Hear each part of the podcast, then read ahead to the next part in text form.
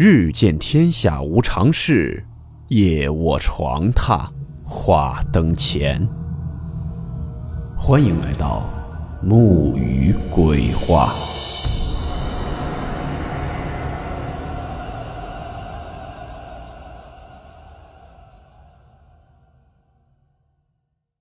大家好，我是木鱼。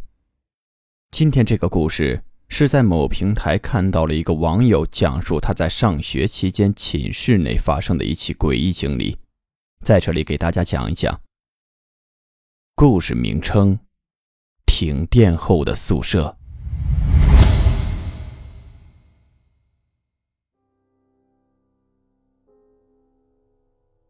这件事儿是发生在我上大学的时候。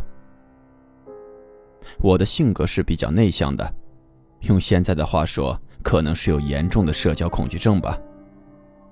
也许是因为性格的原因，我在上学期间和室友的关系并不是很好，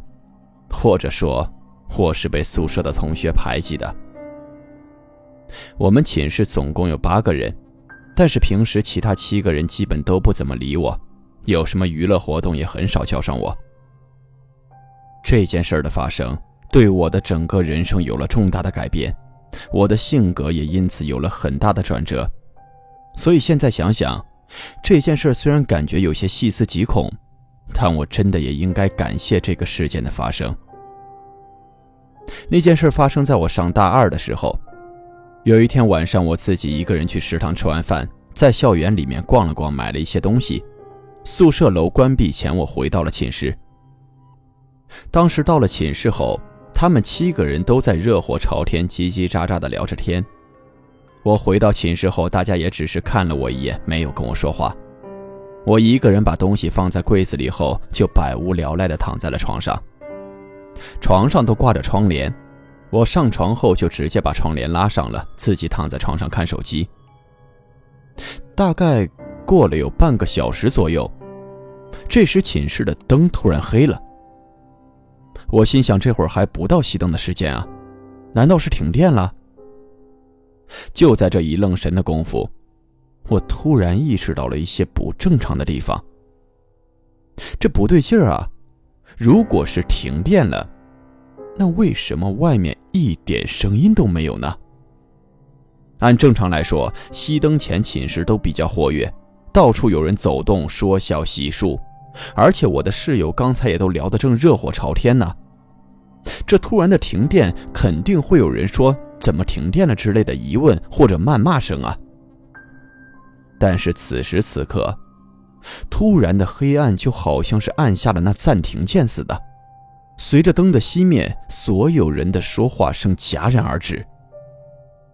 我心里还想，难道是他们在恶作剧，故意要吓我吗？但我仔细听了听，整个走廊包括对面寝室和隔壁寝室也是一点声音都没有。那整个世界就突然一下变得非常安静，安静的真的可以说是一根针掉在地上都能听见。这种不合乎常理的现象让我真的感觉到害怕了，心脏也开始砰砰砰的跳。我当时很想打开窗帘出去看看究竟发生了什么，但是当时又太害怕，因为太奇怪了，还黑咕隆咚的，对窗帘外的情况完全未知。未知才是最恐怖的，我没有敢去拉开窗帘，而是直接把自己蒙在了被子里。也不知道过了多长时间，透过被子的缝隙，我看到寝室灯突然又亮了，整个寝室又恢复了叽叽喳喳的说话声音。而且他们此时就像按了暂停键又重新播放一样，完全没有人提及刚刚发生过的奇怪的事情，还是继续着灯熄灭之前的那段对话。这件事情实在是太蹊跷了，不过当时灯亮了又恢复了正常的氛围，心里也就没有那么害怕了。听他们没有一个人提及，我也没有出去问他们，玩了会儿手机就睡觉了。第二天，我一整天都在疑问昨晚发生的事儿，实在忍不住了，就找到了我们宿舍的一个同学，跟他问起了昨天晚上发生的事情。结果当时他的一番话让我当场就呆住了。他跟我说的版本跟我昨天晚上遭遇的版本完全不一样。他跟我说，昨天晚上确实是停电了，但是在停电之前，我们宿舍的8个人，也包括我在内，都在热火朝天的聊天，聊着学校同学之间的八卦，还有一些娱乐圈的新闻之类的。后来正聊着起劲呢，突然就停电了。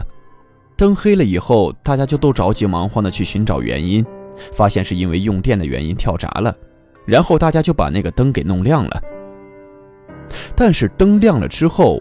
发现宿舍里就只剩下了7个人，也就是说，我不见了。他们往我的床上一看，发现我的窗帘是拉起来的状态，所以他们当时觉得我可能是不舒服或者太累，所以提早休息了。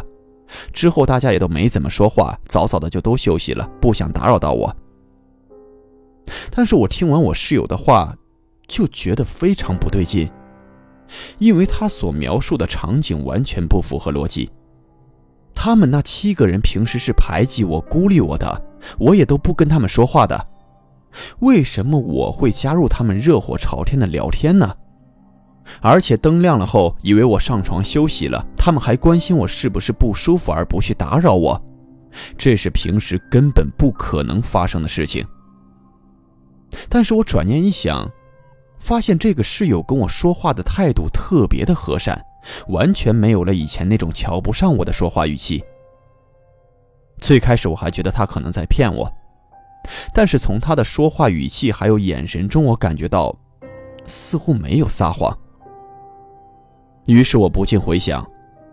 如果我昨天晚上灯熄灭之前去打开我窗帘，我是不是会看到另外一个我正在跟其他7个室友热火朝天的聊天呢？而在那灯熄灭以后又发生了什么？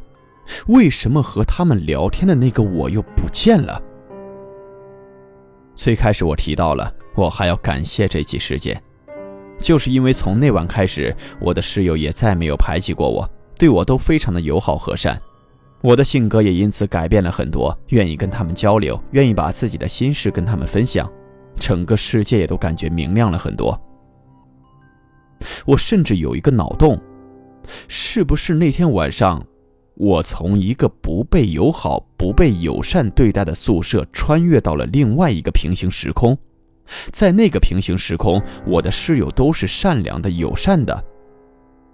虽然这件事到现在都让我很疑惑，但我也不想再去追究那些想不明白的地方了，因为我非常享受现在的宿舍生活和校园生活。但是我还有一个担心，那另一个我，他去哪儿了？如果真的是穿越平行空间互换了，那他去的那个地方有被那些室友和善的对待吗？他会不会也会很疑惑，怎么突然之间室友的态度有了这么大的转变？不过我相信，既然他能在这里和室友们的感情处得那么好，到了那里他应该也会把僵局打破，和那些室友好好相处吧。以上就是今天所讲述的事件内容。我在看了这个故事之后，联想到之前在网上很火的潘博文事件，听友们应该也都有所了解，这里有很多类似之处。首先有一个细节，就是主人公都是在人生的成长过程中有过经历人际排挤、内心孤独的情况。那起潘博文事件最后的解释是，那位发文的网友最后称，潘博文是自己为了缓解孤独而创造出来的假想玩伴。我想大家应该也听说过很多那种主人公从小有个陪自己玩的小伙伴，或者主人公身边有个什么什么朋友，但是那个人只有自己能看到，而别人却根本看不到的灵异故事，并且那些故事的主人公或多或少也都有些心理障碍。现在国家和社会也越来越重视心理健康了，也希望在我们每个人的成长过程中都能被他人善待，也能善待他人，怀着包容之心去对待我们身边的人或事。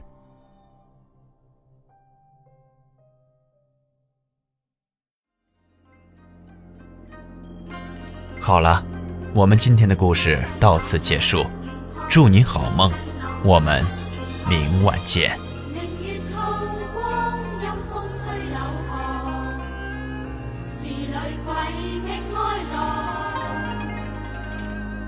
谁人愿爱凄厉鬼新娘？